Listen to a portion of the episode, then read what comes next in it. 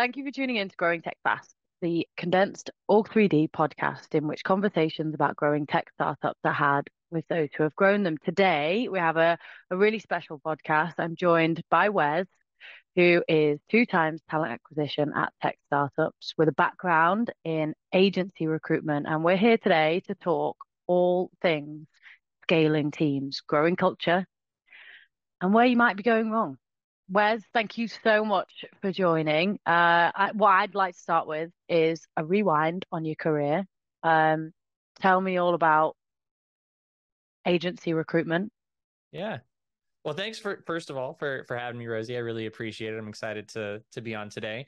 Um, yeah, to give a quick rewind in my career, um, I started straight out of college, um, going into a boutique recruiting agency called Proven Recruiting in San Diego. I worked on the um, permanent search technology side of the house. Um, did that for two years. It was an amazing experience. Um, starting your career, I think, in recruiting is probably one of the best things that you can do. Even if you go on to do other stuff, you now know how to write a resume, interview for jobs, and negotiate salaries for the rest of your life. So, um, I I loved that, um, and uh, through a lot of success, but also a lot of failures.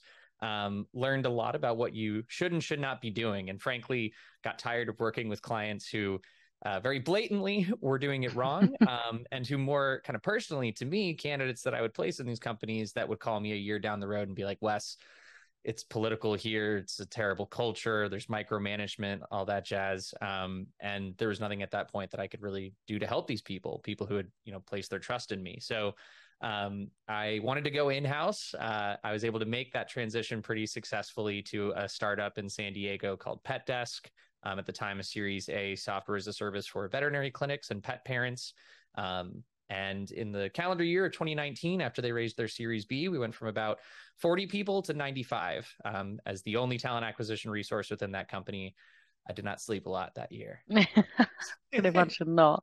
Yeah, it was nuts. Um, but it was so much fun. And, and again, learned a ton um, about how to hire efficiently while maintaining effectiveness, um, and then have been able to take that into uh, my most recent startup um, at imaware, which does at-home medical testing, um, being able to grow the team from about 12, 15 people to about 45 most recently um, in the span of a year, um, mostly on the technology side of the house, but hiring across the board and um, really being able to implement a lot of those policies and practices from scratch, iterating as appropriate. And um, you know, one of the things, especially in in startups that I find such a mismatch for. I mean, the the the advantage in a startup to your product is your ability to iterate and and use market feedback to to quickly pivot when needed. And yet, it still seems like so many startups are uh, embedded in these really uh, dated recruiting practices and and these um, just like wives' tale type uh, thoughts, right? this kind of um, you know weird way of thinking about like, oh yeah, my favorite question to ask is what color spaces on a monopoly board do you like to buy? Right? Like things like that where it's just like you know these are conversations i've had right? People who mm. think that those are the best ways or like what kind of animal would you be? kind of right?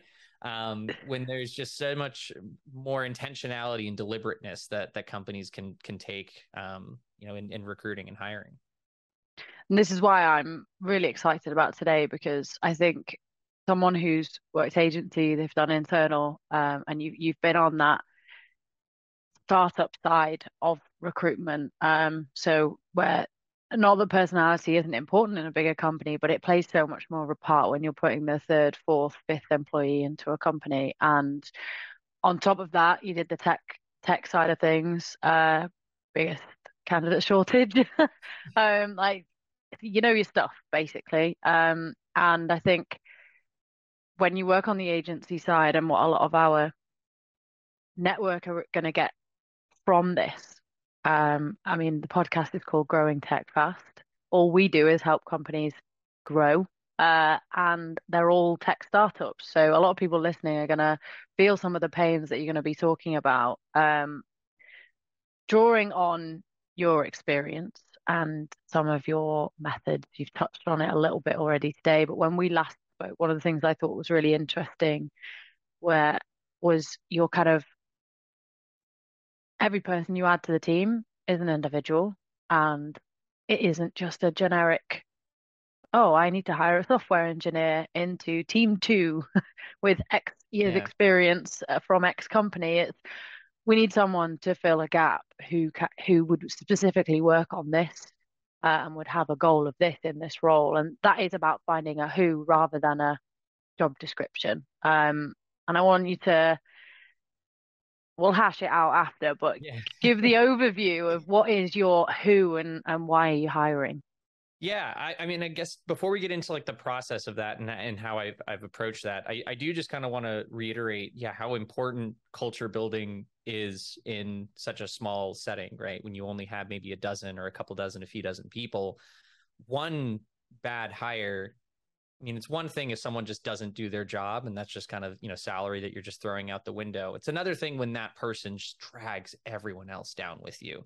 Um, and it's not just the personality and everything, but you know, you have to be really deliberate in building your team. Um, you know, not just from a culture perspective, but based on the the needs of the business and and what needs to happen there. And so, um, I never want my hiring managers when they're thinking of opening a role um, to start just by yeah like bringing me a job description or by uh, you know looking up yeah an old job description or some other company's job description right? I don't think that encapsulates the the context or the story um, or the importance of certain maybe technical aspects of the job whether it be programming languages or just use of certain tools or softwares. Um, and I, I think uh, you can be as personal to a company um, as possible when building those job descriptions to reach the right person and have that resonate. And when that happens you can you can tell it's it's pretty magical. Um, the way that i think you actually go about doing that um, is to start with the scorecard for the position. Um, and i won't take credit for uh, this whole theory. I highly recommend reading um, who the a method to hiring by Geoff Smart and randy street. I think it's a wonderful template to follow especially if you are building teams um, I will say the book is probably a little bit more specific to executive hiring, but I think you can tweak a lot of the concepts to work for a variety of different positions. Um, the, the, part that I resonated with the most in that book and the process is starting with a scorecard that starts with three um, primary categories. The first and the most important are desired outcomes, i.e., what is not getting done now that needs to get done in order to justify this position. This is to your point before, right? Like if there is a puzzle piece missing, it is really defining the edges of what that shape yeah. of that puzzle piece is going to look like. Um, what I tell candidates all the time in how they should build their resumes um, and how they should think about quantifying their accomplishments. I think that hiring managers and companies need to think very similarly about it in, in this desired outcomes and scorecards. Namely, person is paid for only three reasons at a company. You either make money, save money, or save time. That's it um, in terms of actual salary. And so when building those desired outcomes, um, really tying it to those types of quantifiable numbers. Uh, if it's a salesperson that they are going to bring in this much revenue in this much amount of time, um, for an engineer, it's contributing to a product that can then you know bring in you know this much percent or whatever of the market base um, you know, for for product managers, it's making sure that they're um, or, or, project managers making it more efficient, right, in in engineering to be able to complete more story points or whatever per sprint.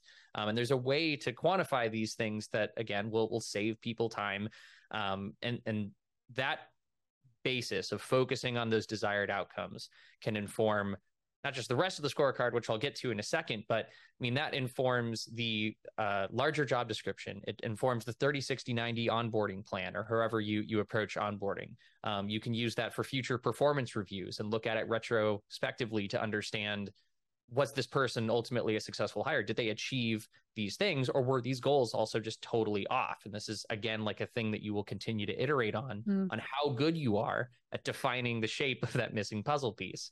But once you have those defined, and I suggest about three to five of those desired outcomes, things that you want accomplished in this role within a, a set amount of time, um, to then work on, on role based competencies. These are the skills or experiences one would need in order for you and the rest of the hiring team to feel confident that they can achieve those desired outcomes. So, really, those competencies sh- should be informed by whatever those outcomes are. Because if the outcomes are really all focused on you know making money potentially right um, more of like a sales aspect or, or or something along those lines then the competencies shouldn't necessarily have anything to do with I don't know, particularly being efficient, right? Um, or something along like saving other people time, right? If this is going to be like a lone wolf type position, right? So it's really just making sure there is kind of that direct one to one causation, right? Like because they have this skill, they can more likely achieve this outcome. They're not just like correlated together, but there's like a real causal um, relationship between those two categories. And then finally are just those uh, cultural competencies. The these are the same for every single position. The four key values or whatever that you want to hire for across the board, and those need to be front and center in this scorecard from the very beginning um, before you start your job search, before you write the rest of the job description, in order to make sure that you are staying true to those characteristics and to those values that you want to be hiring for across the board, and don't end up making, you know, a hire that, uh, you know, can drag everyone else down with them. Um, yeah. So that I think, like in starting, really at the the the genesis of why any person, you know, any person is hired, right? Starting at that um, really beginning point of what are they going to bring back to the company in terms of value um, and what needs to get done? Why is my life as a hiring manager harder without this person and that needs to get done in order for us to go you know move the needle? Um, that i think is is the most important part. From there i mean the job description writes itself if I'm being completely honest. It makes it really easy to tell a story um, for a recruiter or your talent acquisition team to provide context, right? It's like, well, there's all this stuff that needs to get done. I can tell it to you, um, you know, and actually yeah. give candidates a really um, clear picture as to the needs of the the organization, what what holes there are, what areas for improvement there are, um, and to be able to put that much thought up front I mean, it shows itself through the course of an interview process. Candidates notice this because, frankly, most companies don't do this. They don't put in the time to understand. You know, they just are like, oh, the team's a little overworked. Like, let's just hire another person. Yeah. Without really like thinking about, um, well, what what skills or what needs to get done for everyone else to not be overworked. right? Yeah. And just getting another body in a chair. Um, it's about answering the the actual needs of a team or, or a business as a whole. And what, from your experience, when companies don't do this, because I can imagine even when you were in the agency role, you were wanting this level of detail from some of your clients, and not all of them are going to give it to you. Uh, what happens when people won't get on board with that? You know, again, I think there's like this this uh, tendency of just kind of like go go go and and it, it really just becomes like ready fire aim instead of like taking a step back to ready aim fire and it's like mm. you know taking that one step back to take two steps forward like bottom line candidates notice like if you don't actually know what you want or you cannot describe the needs on the team and what are the metrics by which i as a candidate am going to be held accountable to like, what do you mm-hmm. want this person to accomplish? One of the more common questions, especially over the past few years, that I myself as a candidate love asking. It's like, yeah, what what does a successful hire look like three, six, 12 months down the line in this position? Yeah. company can't answer that question. What the hell are you doing? you know, like, again, like they can smell bullshit a mile away. Yeah right? And so if it's just like, oh, well, you know, like the team's just a little overworked or, you know, it's a backfill or whatever, that's not really enough to like show really the connection as well between like what this person is doing and how it impacts a, a larger product or a larger service um, mm. you know th- this is obviously harder to do in larger companies but like at any startup right like one of the big things that any person who seriously you know is addicted to startups like i am i'm going on my third we'll be starting soon um, you know and other people who who have enjoyed that startup life is because of like the you know percent impact you can make in the organization as an individual contributor or as a manager right like much more so than just the sort of cog in the machine at a larger you know mm-hmm. google or, or what have you right um, and so if you as a startup then can't really define though like and sell a story sell a vision of how this X role and person in this role will be able to impact the organization as a whole, be able to move the needle um, you're missing out on one of your biggest competitive advantages in the marketplace. Um, and so, you know, from the agency perspective, when like we did not get this context from companies, it was hard to convince them as just an external recruiter being like, Hey, I'm representing company A. They're hiring for this position. And the person would be like, Cool. Why are they hiring for it? And it's just like, I have no idea. you know, like that sucks. That's not a good answer to give. And yeah. no to feel like they're just another person being hired, especially again, like when it's a startup. And the point of that is to again be be have a voice at the table um, be able to move the needle single-handedly or or really show mm. that you had that contribution on a team that that um, you know put uh you know first to market product out there. Um you know that that's an advantage that more companies need to take advantage of especially smaller ones.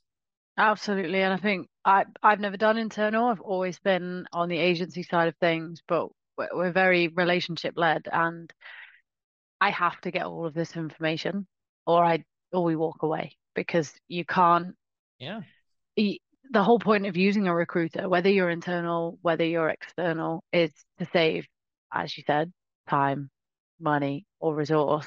Uh, and we just can't save time if it's like there's this unwritten rule that you should keep these things a secret and that you shouldn't tell the person you're potentially paying to help hire, or you shouldn't give somebody who coming into your business um, as a new hire all of that information pre-roles that they can fully understand what what will be asked of them and accept that responsibility with full knowledge of, of what's going to happen. I think it's so enticing to an individual to hear the mission of a role and to hear why why they're looking for that. I think often I'll get given a, a brief on a position and there's bits in there that tell you what what they're looking for and you ask further questions and you get that and then you kind of have to make that into a story of of what this role is and how it fits into that company's mission. And i mean like it's it's it's as simple as it's just how you're marketing your business you know if if uh mcdonald's was saying yeah it's an average burger why why don't you try it there'd be a lot less people eating it.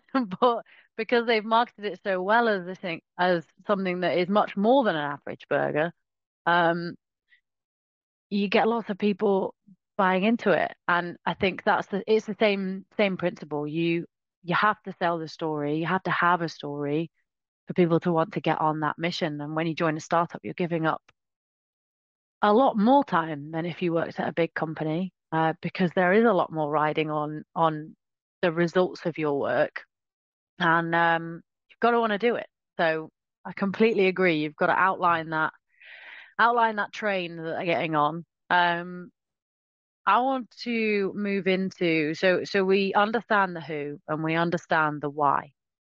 You know who we're after we know why we're looking for this individual.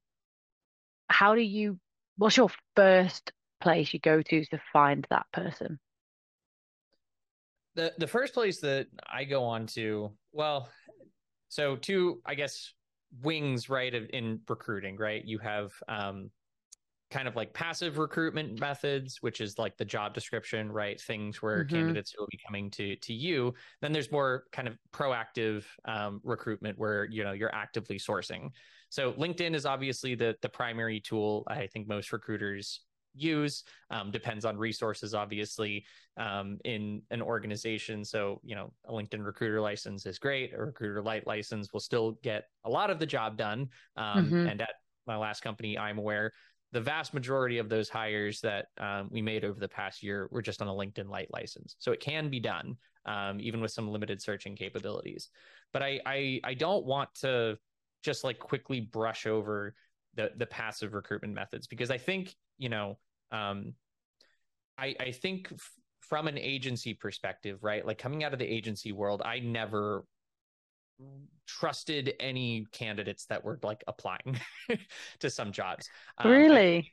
I, I I just was like, you know, no, like most people who are applying like maybe aren't even like worth being hiring. And I kind of just like took a lot of that like for granted and and I focused really just on like active sourcing on on LinkedIn and and you know trying to create some tailored messages and sell that story and and and pull people in.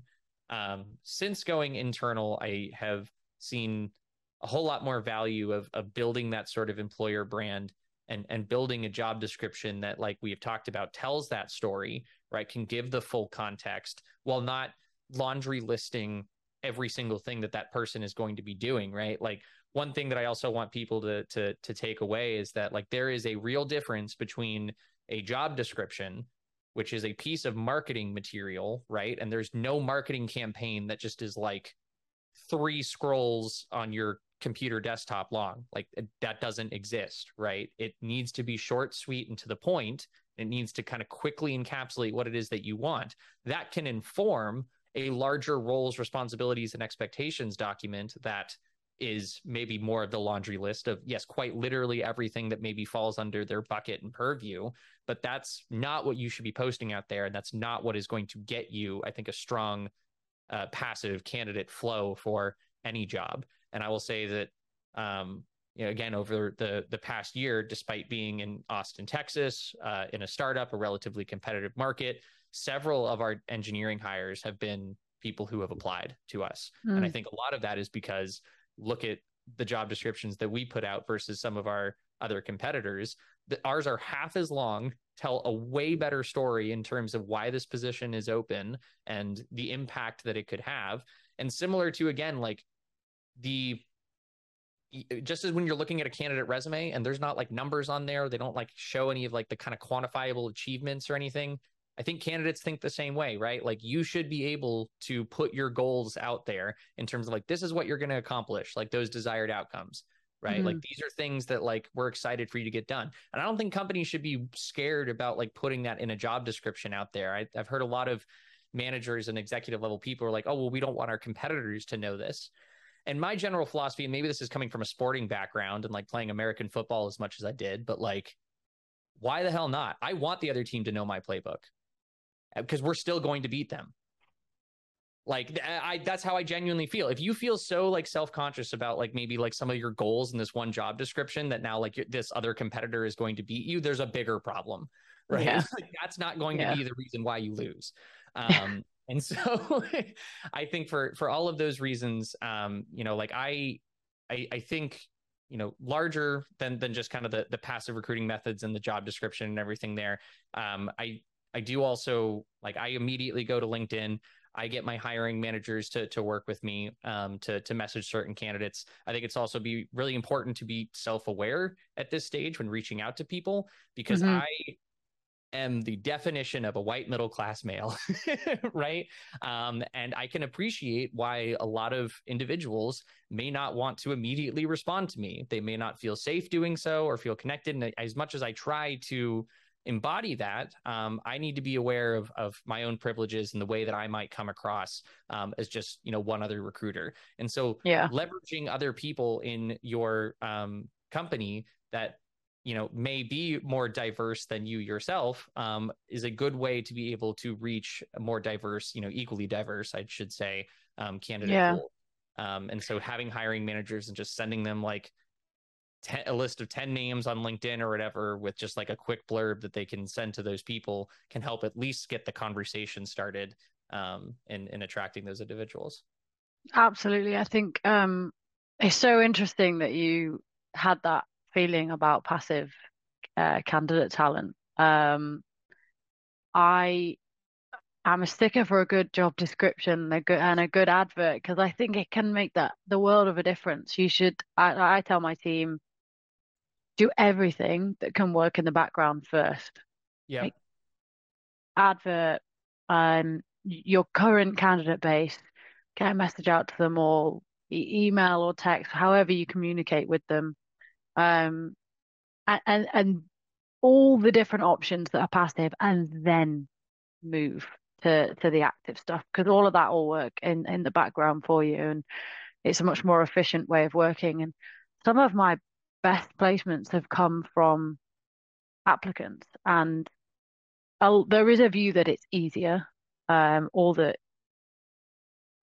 it, it wasn't as difficult, but you still spent the same time writing writing the advert, if not more than you do writing all of those emails. Um, Oh, all the email campaigns. I wish I learned this lesson earlier. I really do. But I, I I do want to recognize like there is a bias here. I mean, I um for some of the engineering roles, I mean, we had hired some people who had applied through like Indeed, and yet I know our head of technology had like a real bias for any candidate who came from Indeed. If he saw that in our applicant tracking system, he was just like that they're all like they're all garbage. And I'm like, do you know that these three people that we've hired all came from Indeed? Like, oh no, I had no idea. And I'm like, and he's like, oh yeah.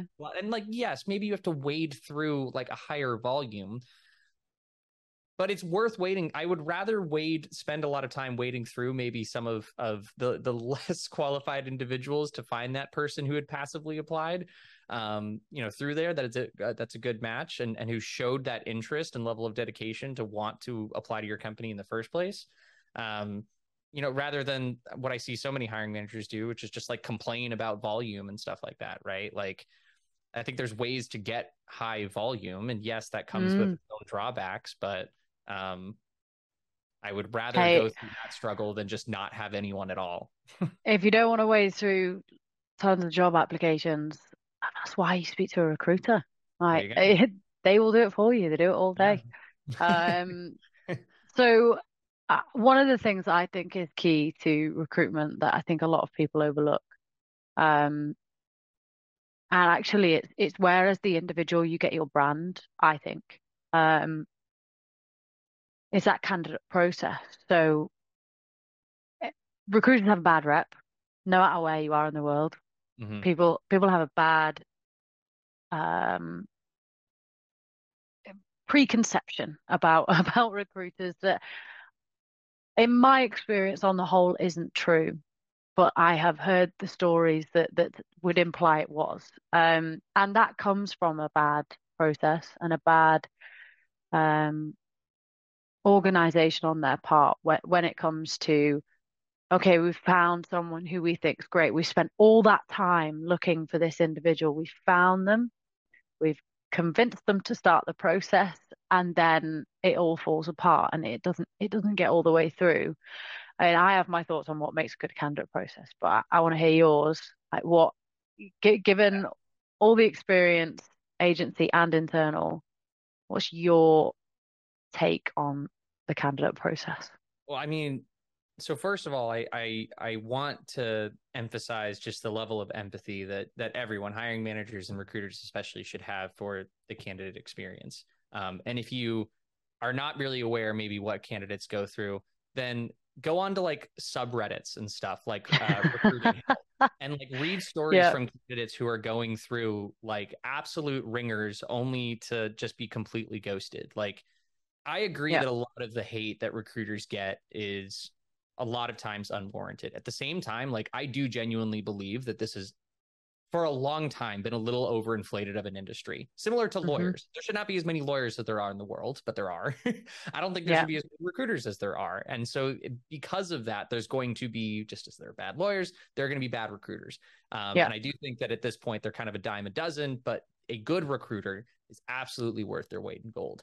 Um, yeah. And I think a lot of that comes down to how they they view and treat the candidate experience. And I'll say, first of all, it, this comes down to just some general philosophies, right? Like just as you would never not respond to like a customer concern or complaint, someone going through your customer support channels or sending a support email, you should never just ignore an applicant.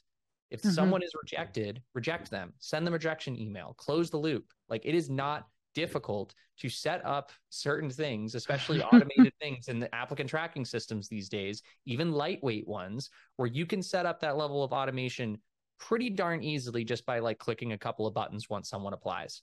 And so yeah. I think it starts with just like that commitment to, you know, we're we're going to get back to every single person.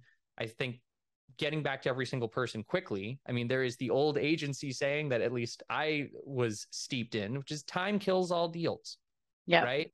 And so that yep. is very true. It's just as true internally as it is externally, where mm-hmm.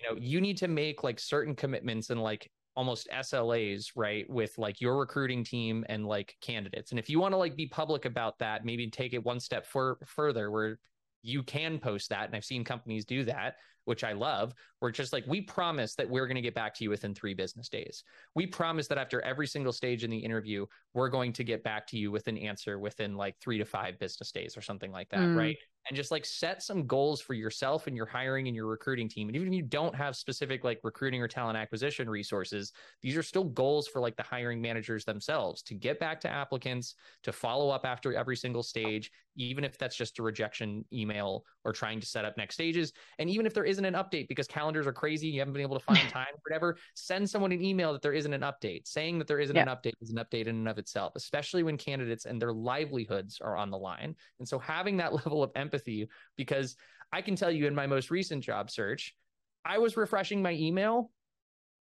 multiple times an hour because I just was like, please, like I want to hear something, right? Mm-hmm. Um, and if you don't you haven't been in a job search in a long time, um, you can lose sight of just how invested these individuals are in wanting to go through an interview process and wanting to get hired. So I think it starts with that mindset, frankly. From there, I think like you can be efficient while maintaining effectiveness, right? I don't think that any role other than maybe a few like C-level positions need like five to seven rounds of interviews. I think there are three primary steps that just need to be done, right? It's it's like talk with an initial screener, right? Whether it's like the the hiring manager, the HR person, um, myself as you know the internal recruiter or an external recruiter. Um, yeah. A conversation with the primary hiring manager is usually the second stage, where it's just like the person who this person is going to be like, who the candidate would be reporting to once they come into the role or working mm-hmm. very closely alongside someone who just has more of the technical knowledge in order to really make sure that if there are any sort of technical requirements for that position that they can be done and then kind of a th- final interview with just like other members of the team right other people that this person would work maybe ancillary with or, or whatever um, and and I think if you set those interviews up correctly, you time them appropriately, usually like 30 minutes, 45 minutes, and then maybe a couple of hours, a few hours, depending on the role, um, you will have enough information to be confident about your decision, especially if you're comparing those candidate responses to the scorecard that we, um, you know, created at the beginning of the process. So yeah, I, I think if, again, if you execute those stages properly, um, and you kind of keep a few other I think things in mind like I don't want it to sound like these are the only things that can happen in an interview process. Like there can be take home projects but I think you should have certain rules to them. Like a it should not be free work. I think ideally it should be like a problem you've already solved. Um it should be time boxed you should not just kind of give someone 12 hours to work on this. I think that that's asking too much. Um, and I think it should never be like a screening stage in and of itself. Um, by that, I mean, if someone does like a project or something for you, a design or, or engineering challenge, um, and send it back to you, that should never be a reason to reject someone in and of itself. Like you should schedule an interview, send them the project to bring into the interview, and it should provide content for that interview to talk about. Um, you know, like the and and I because I get that that's a challenge, right? Like so much of what I base my interviewing prowess on is and and what I think most people should focus on um, instead of asking kind of random questions about you know what bird or whatever. Um, the best predictor and indicator for future success is past performance, and so all of my questions and what I tell my hiring teams to focus on through the course of these interviews is on particular examples from someone's experience of both their successes and their failures, because we have all failed anyone who says that they haven't or or is reticent to talk about it is likely not someone that you want to hire, especially in a startup where you yep. are going to fail constantly and you need to like be able to put it behind you and like move on and, and go again onwards and upwards.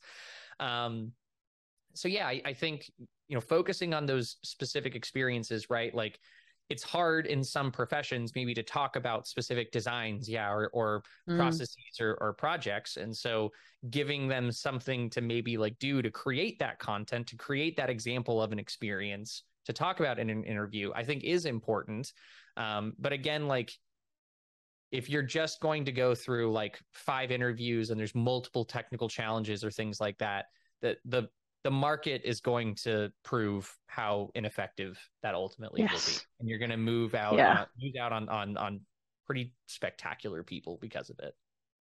and, and yeah. it's avoidable like that's that's the thing and I, I, get that especially like for maybe any talent acquisition professionals out there trust me i worked in an organization where like pain needed to be felt in order for change to be made right? And like that that that's sometimes to me is the sort of over reliance that especially some startup minded individuals have on data. And trust me i, I love data especially recruiting data. But like there are some pain points that like companies go through in, in losing out on talent that is so incredibly unnecessary. And maybe i'm a i'm in the minority here but i i think like losing one person is too many right? Like losing one person because of how your process is set up um, without the right level of empathy towards that experience, without the forethought on on specifically what needs to be evaluated, right? And like making those projects really specific to the desired outcomes and the role based competencies. Um, again, like losing one person because of that is one person too many, especially if they were the right one for your organization.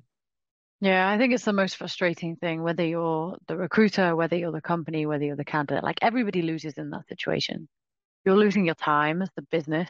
You're putting too much time when really, unless it's a technical hire, you know pretty quickly whether you want that person into the business or not. And if you're debating it, either you aren't sure if you need to hire or you aren't sure about that person. And if you're not sure, you probably shouldn't hire them like you know very quickly. Uh, te- technical hires are harder, uh, you, especially if you're an early startup and you're and as co-founders you're not technical. Um, that that's a really tricky one that yeah. I've come across before. But you're so right, like that person is dedicating five, six hours of their life for free to your interview process. They're so embedded in what what you want to do with the company that they're going to give you six hours of their time and you're not even going to to see it to a certain extent or you you're not going to give the feedback. It's just it's what it is one of the most frustrating things because I don't think on any side of the party anybody really means for that to happen. Um it, it it's it's the bane of my life uh, a lot of the time. I feel your pain on that. Um uh, it sounds like if you can get a good grip on that when you're in an internal position, you've got the influence to decide what those interview processes are. You can come up with something that that hits the nail on the head more times than it doesn't. Um, I've worked with some companies who turn around processes within 24, 48 hours and they've never not hit their hiring goals. Yeah. I, it's I mean, as simple it's simple as that. I agree. Like it's a choice, right? Like um you can like I don't want to minimize what I think a lot of co-founders and and executives may feel, right? Like hiring mm-hmm. someone is a pretty steep investment and I don't want to mm-hmm. like make light of that. Um at the same time like you are never going to know everything about a candidate. Like it's just not going to happen. I, I interviewing and recruit it's speed dating with marriage at the end. You kind of just have to accept that right? Like yeah. there are going to be mistakes. You know you know rectify those mistakes learn move forward hire someone else or something right? If that ends up happening. But like what's more frustrating is finding the right person in a, a sea of of bland. You found that one like niche person who can really meet your needs. And if you lose out on them because you're trying to understand everything about you know from the time they were a child up until their second week in their last job um and and how they spent every single waking moment of their time like yeah you're just setting yourself up for failure. Um and yeah. i think it needs to to be you know a real focus on on again what matters here right? Like what are the 3 to 5 main things that really matter and how can we just evaluate those primary things? And how can you as a leader and every startup leader needs to kind of learn this at some point right like they need to start hiring people to delegate tasks the, the founder or whatever can't just do everything all at once the hiring yeah. manager very similarly cannot evaluate every single thing and frankly they're likely in all likelihood not the person best suited to evaluate every single category. There are going to be others on the team who you should yeah. divide and conquer and delegate to, where it's just like you can represent our culture and go over those values. You're great at this technical skill and, and this design pattern like focus on that sort of stuff right um, you're someone who is self-taught and continuously grown in their career right you can evaluate their ability to like be coached and, and learn and and and grow mm. and things like that right so i think just being able to understand the resources you currently have to evaluate these different areas, I think is also really particularly important. And being able to do so in kind of a condensed version, right? Like two on one panels or whatever of like consecutive back to back 45 minute interviews or whatever to focus on different areas. That's how I try to set up those interview processes, um, you know, where things can um, get better. And, and, I also I think I know what probably a lot of other like executives and hiring managers and co-founders are going to say to that where it's just like, well, what if like um they uh, you know, w- what if the first interview shows that they weren't like good enough, but then we already have like two or three other interviews scheduled right after that? Like that's kind of a waste of the team's time. In my mind, um, it's only a waste of time if you see it as a waste of time. Um, most of these engineers, or, or not even just engineers, but most of the people on these hiring teams, I can imagine, aren't hugely experienced in interviewing, especially at a startup that tends to lean a little bit younger and everything, right? Mm-hmm. Um, and so the only way you're going to get better is by practicing. I think giving your team time to practice, even if it turns out that they don't end up hiring the person, means that they're yeah. that better suited to provide a good interviewing experience the next time, to better evaluate certain things the next time when the right person does come along. Um, Absolutely. So it's it's a it's not a time waste like it is an investment right? Um into yeah. into allowing people to kind of hone their craft in interviewing which is yeah a very marketable skill. Um and if you yes. give your team time to do it they will appreciate you for it. Yeah absolutely. I couldn't agree more. It's i mean it's the same for tapping into that passive market. Take the time to do it and uh you, the you'll re- reap the rewards on the other side so let's say people listening, they uh, they have a great process. They really understand who they want to bring onto the team. Um, they the person this person has flown through the interview process. It's gone swimmingly. Everybody on the team loves them, and they they really want to get this person in.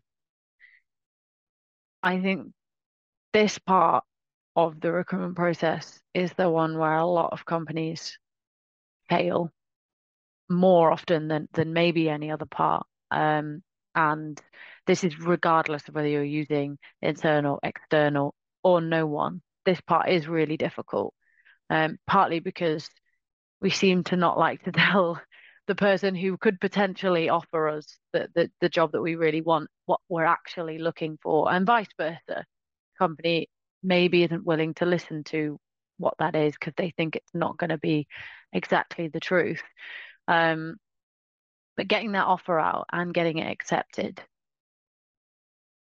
what's your what's your take on that part of the process? How do you handle it? I think closing candidates. Um, I mean, it starts obviously again at the very beginning. I think so. Like for me, um, and it, and because of my background in, in agency recruiting, I think I learned very early. Uh, people don't believe what you tell them; they believe what they've already said.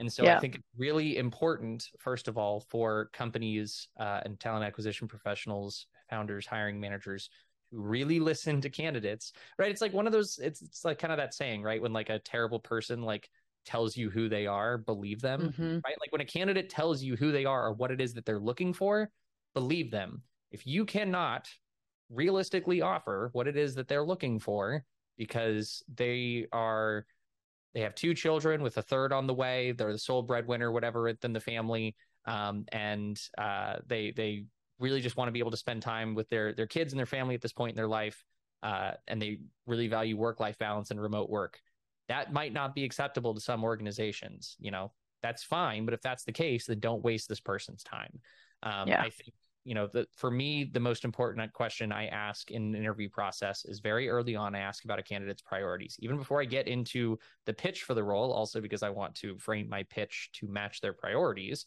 Um, yeah. but more just to understand, like realistically, what can we and can we not offer?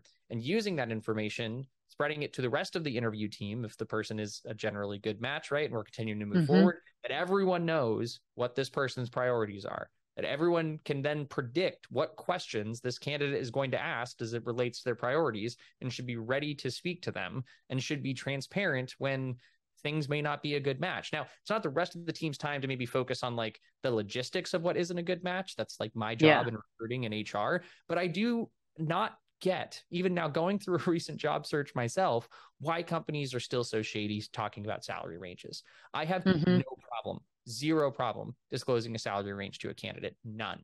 Because eh, if we get to that point, awesome. But like, we may not get there unless we talk and make sure that the way I phrase it is make sure that we're in the same ballpark and not playing different sports. Right. Yes. Like, that's yes. really what it's about.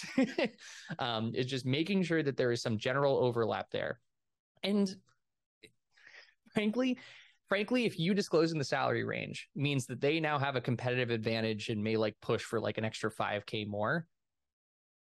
To me, that's worth it. The time and money that you spend potentially losing out on that candidate or it's over 5K, like absolutely worth it at that point, right? Like mm-hmm. now, if it's a large range and you're hiring from like 100 to 130 or whatever, the candidate is maybe not that senior or or mid level, more associate or whatever. They're looking, I don't know, like 100 to 110, and they're just going to like put their foot down and be like, no, you said the range was higher, so I want higher. Then like walk away from that person, right? Mm-hmm.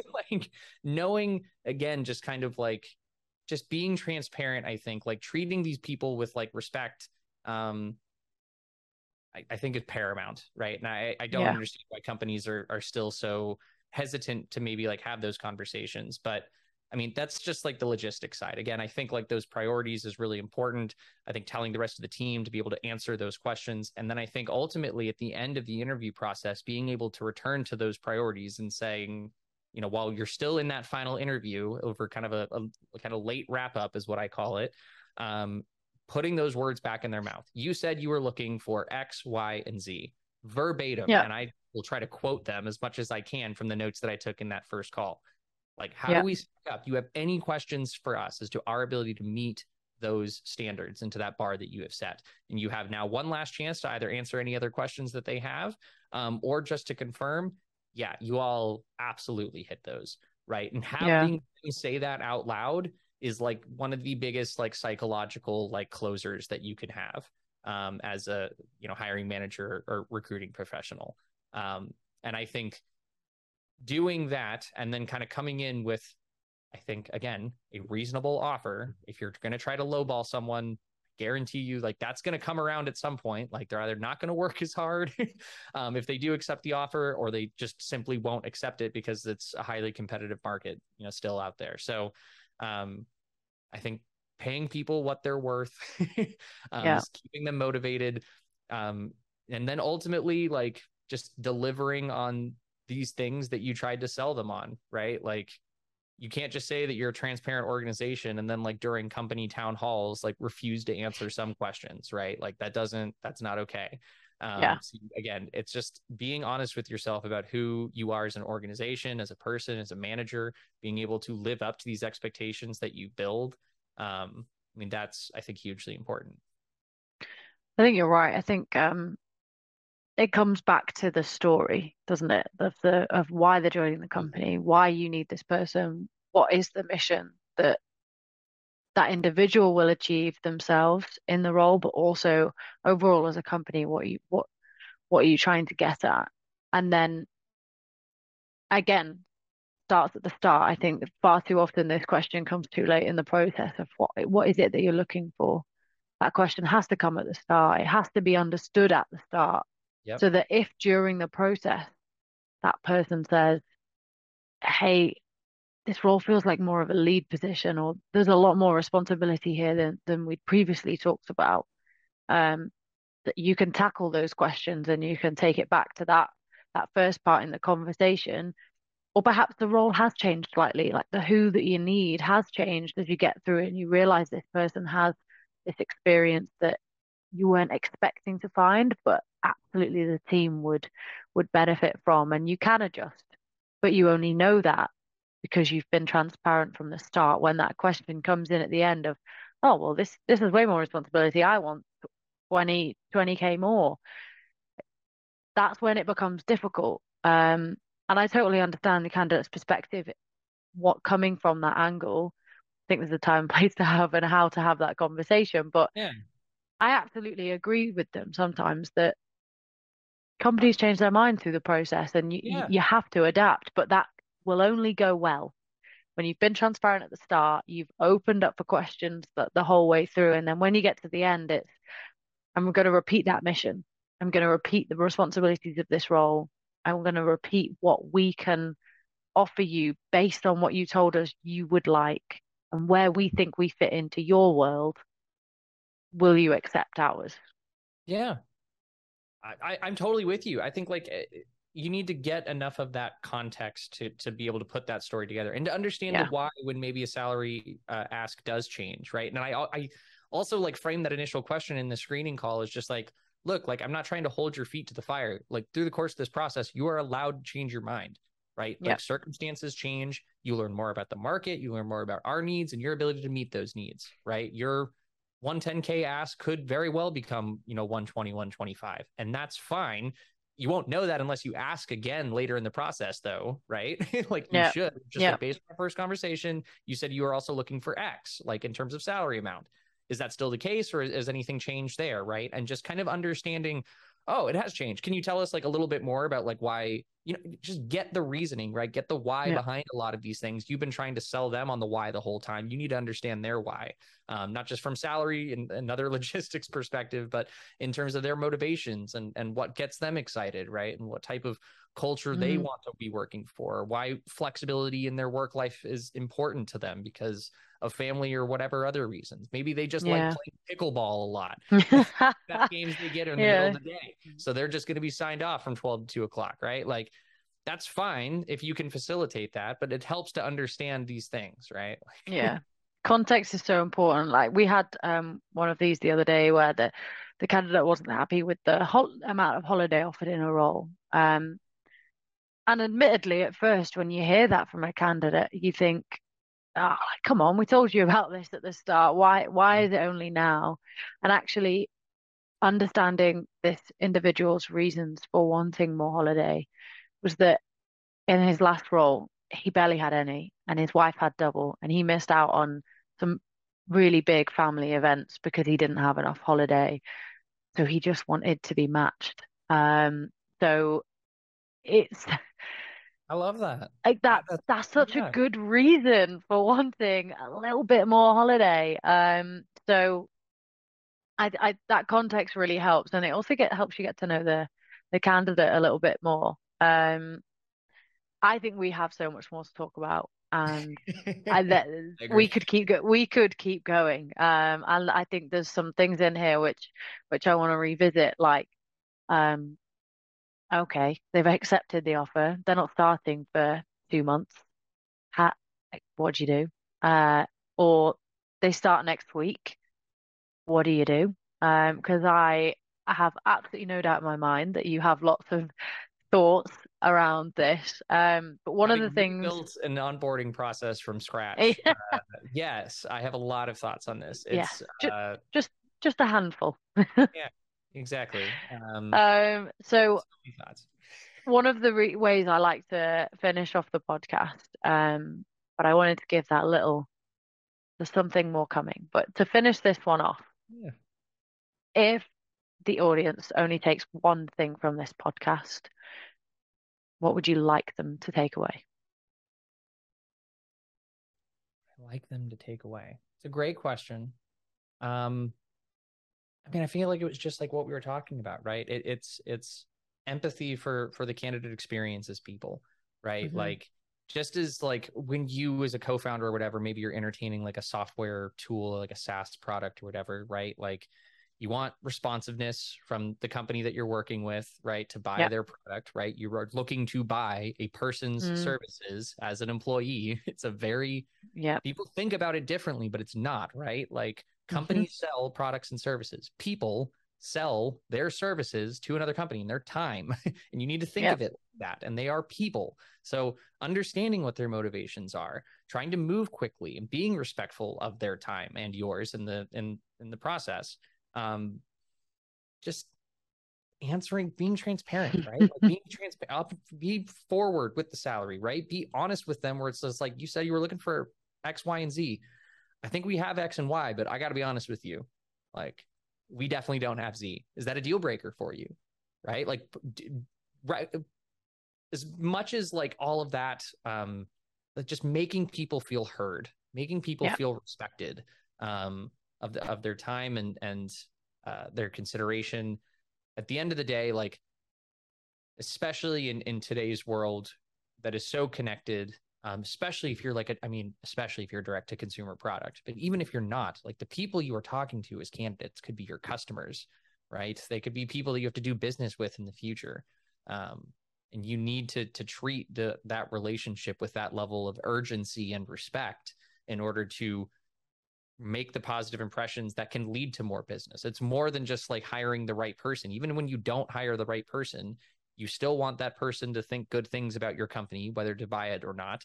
Still want them to say good things on the marketplace about you. And they could very well refer someone else, um, you know, mm. into the job. And so I think if you have that level of, of empathy and respect for the candidate through the interview process, really trying to put yourself in their shoes, understand their experiences and where they came from, you'll have a good indication and be confident whether or not they're a good match for your company. And I think that you'll be able to go to sleep at night knowing that that person had a still a positive experience, even if you didn't hire them and can kind of go out and, and, you know, do future business for you or add referrals yeah. or simply try to improve your employer brand, right? Like it's small things that really do add up over time. If you're constantly ghosting candidates or you're not being transparent or you're taking your sweet time, like those things things catch up with you as well. Absolutely. Well, Wes, this has been great. I've yeah. I really enjoyed this. Um, and I think until next time, we'll um uh, thank you so much for coming on. I'm sure this has been really insightful. I will um add a couple links into when when we release this. So anybody listening, if you want if you want to get any more from this, check out the links. Um, drop Wes the message if you, if you yeah. want to talk about the best, Connect on, on best. And, uh, yeah. yeah. yes. Um, so until next time.